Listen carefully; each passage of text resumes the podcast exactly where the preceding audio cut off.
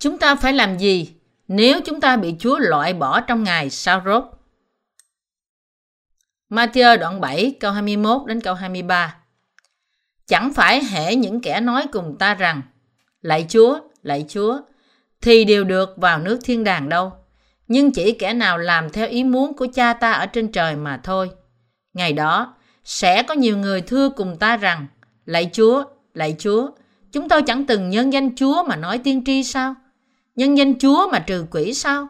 Và lại nhân danh Chúa mà làm nhiều phép lạ sao?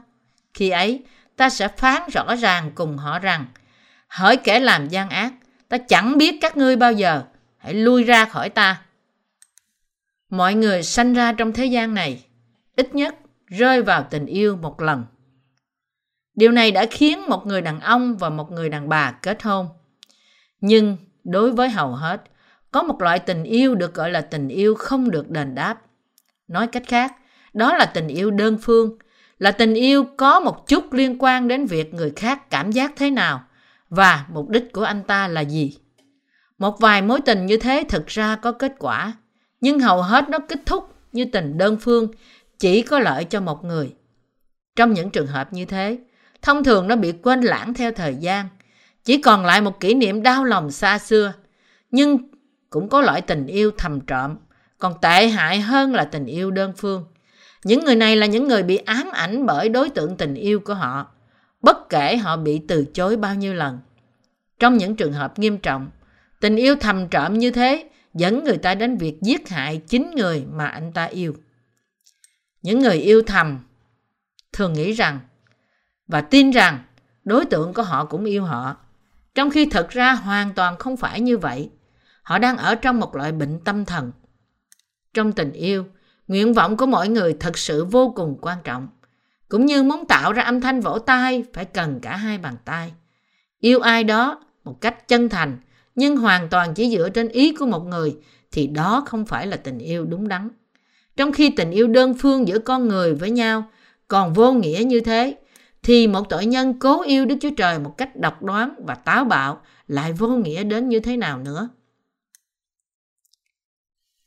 Đức Chúa Trời bảo chúng ta rằng Ngài yêu mọi người một cách công bằng. Ngài ban phước và yêu những ai hiểu tình yêu của Ngài một cách đúng đắn và bởi đức tin tiếp nhận tình yêu đó một cách biết ơn. Ngài mang sự cứu rỗi đến cho họ một cách vô điều kiện để cứu họ khỏi tội lỗi. Tuy nhiên, đối với những người sai sót trong điều này, thì Ngài đổ cơn thạnh nộ trên họ và quở trách họ.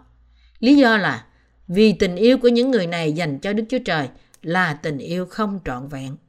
Đức Chúa Trời đã nói trong ma chơ rằng Ngài không biết những người như thế.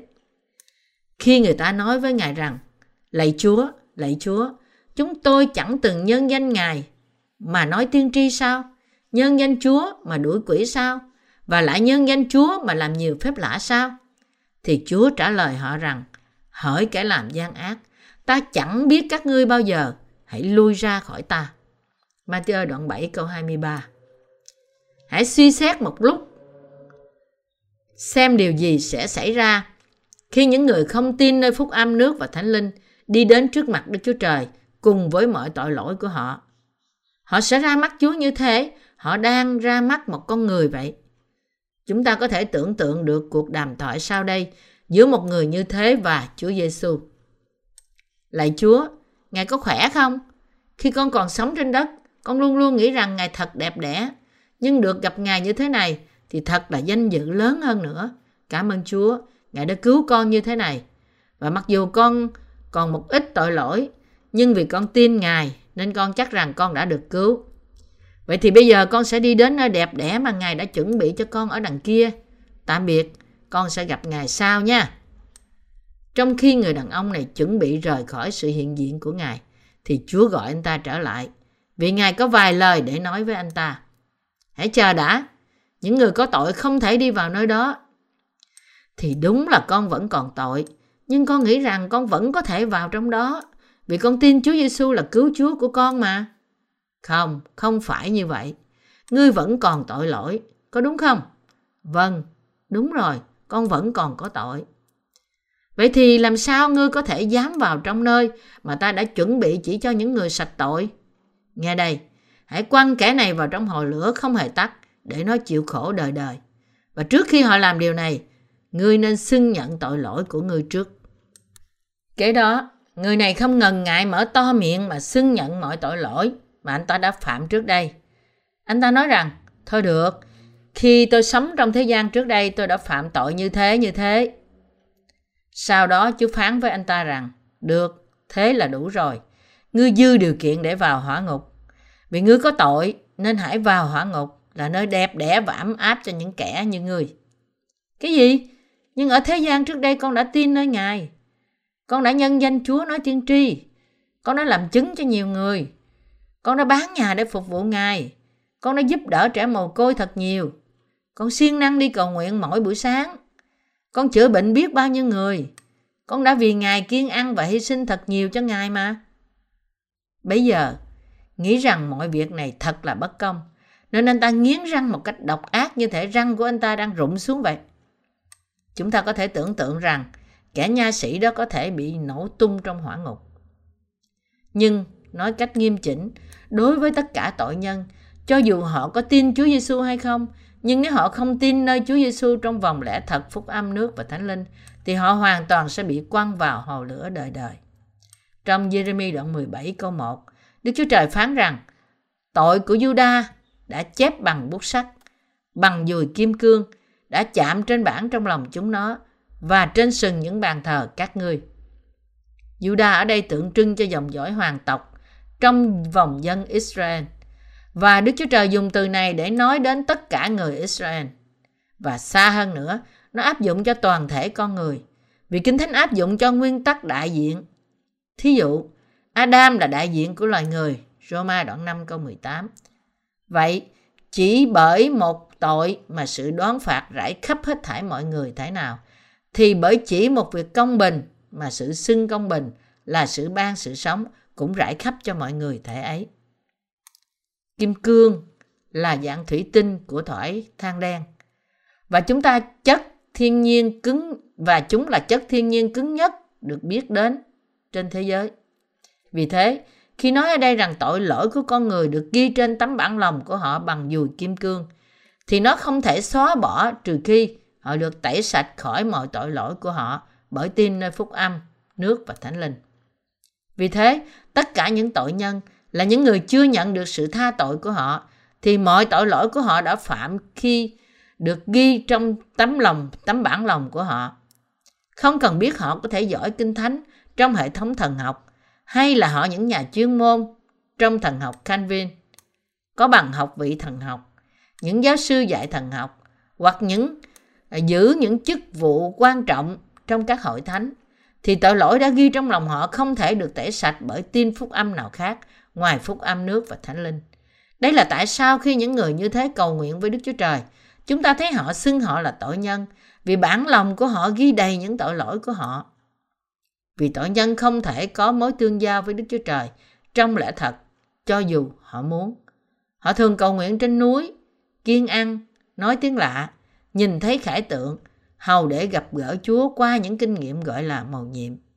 Nhưng cuối cùng, mọi điều này đều là vô dụng và tất cả những điều họ làm là sống một cuộc sống đức tin lừa dối và tự lừa dối lòng mình. Phân đoạn trong Jeremy ở trên cũng nói rằng tội của Juda được khắc trên sừng của bàn thờ họ. Sừng của bàn thờ ở đây tượng trưng cho sách việc làm. Có hai quyển sách trong nước Đức Chúa Trời, sách sự sống và sách việc làm. Khải quyền đoạn 20 câu 12.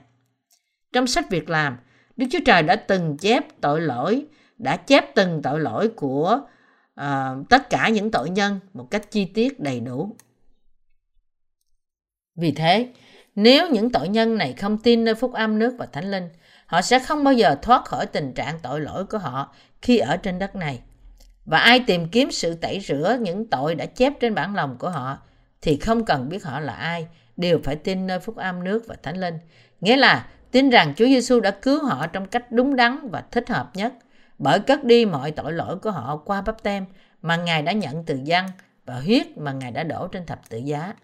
Sau đó thì tên của họ mới có thể được ghi vào sách sử sống và chỉ khi đó họ mới có thể trở nên dân sự của Đức Chúa Trời.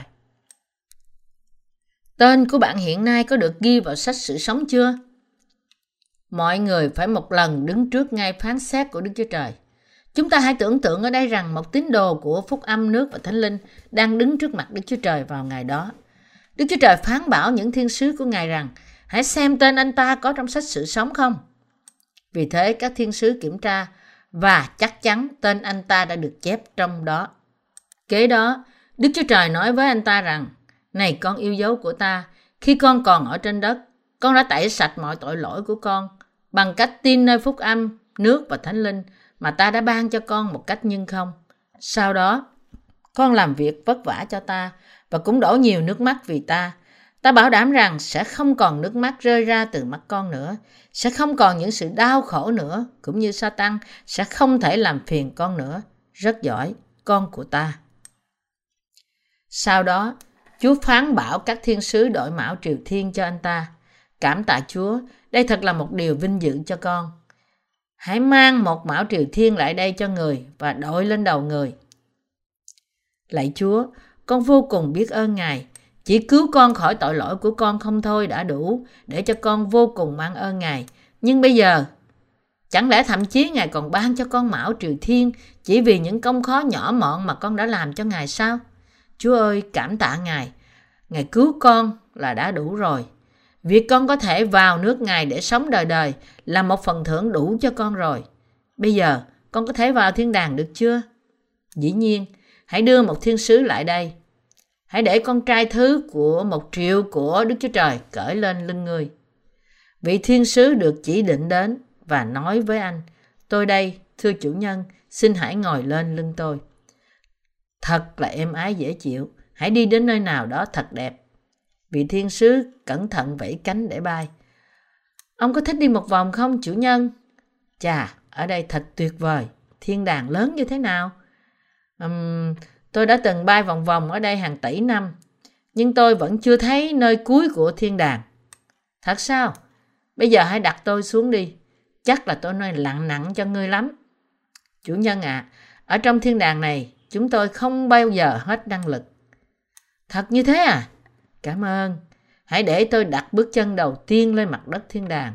Vậy thì, tất cả những người công chính đã đến trước tôi đang ở đâu? Họ ở đằng kia. Hãy đi đến đó để gặp họ. Vì thế, người tín đồ gặp gỡ tất cả những người công chính đã ra đi trước ông, kết mối quan hệ đời đời với họ bằng tất cả lòng mong muốn của anh.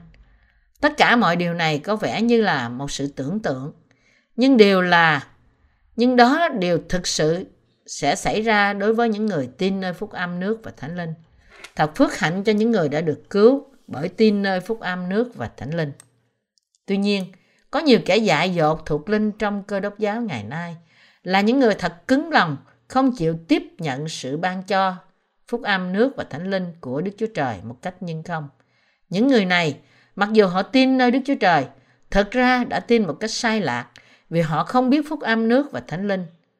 Thật triêu ngươi làm sao khi thấy họ liều mạng bám vào đức tin sai lạc của họ, trong khi phúc âm thật được bày tỏ với họ một cách thật rõ ràng.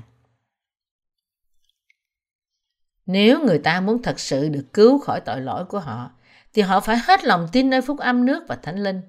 Là điều nói với chúng ta rằng Chúa Giêsu đã tiếp nhận tất cả tội lỗi của thế gian bởi chịu bắp tem nơi dân bắp tít.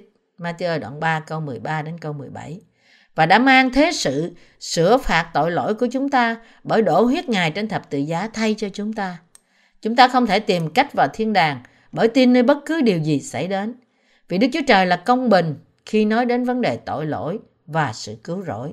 Và Ngài không phải là một người tốt bụng ở kế bên nhà bạn, luôn luôn tha thứ cho mọi người và mọi việc. Để tôi kể cho bạn nghe một câu chuyện vui. Có một người đi đến thiên đàng và trong một ngõ ngách nọ anh ta thấy hàng tấn tai và miệng chất đầy. Khi người này hỏi một thiên sứ về điều này, thì thiên sứ giải thích cho anh ta rằng chúng ở đây là vì chỉ có tai và miệng được cứu mà thôi. Khi chúng ta tin nơi Chúa, thì chắc chắn chúng ta cần phải tin nơi phúc âm, nước và thánh linh bằng tận sâu đáy lòng của chúng ta. Và nhờ đó được cứu khỏi mọi tội lỗi của chúng ta một lần đủ cả bởi đức tin. Nhưng cơ đốc nhân vẫn còn nguyên tội lỗi trong lòng họ trước mặt Chúa. Cho dù hiện tại họ tin Chúa Giêsu, họ nghĩ rằng vào thiên đàng không thành vấn đề đối với họ. ngoài trừ việc họ vẫn còn tội lỗi. Nhưng Chúa chúng ta đã phán với họ rằng, ta không thể xem như ngươi sạch tội, trong khi thực sự ra tội lỗi của ngươi vẫn còn ở trong ngươi. Ta đã tha thứ mọi tội lỗi của ngươi bằng phúc âm nước và thánh linh, trong khi ngươi còn ở trên thế gian, nhưng ngươi đã khước từ tin nơi phúc âm này bằng tấm lòng của ngươi. Ngươi có hiểu ý ta không? Nghe đây, hãy quăng những kẻ này là những kẻ đã từ chối tình yêu của ta vào hồ lửa đời đời.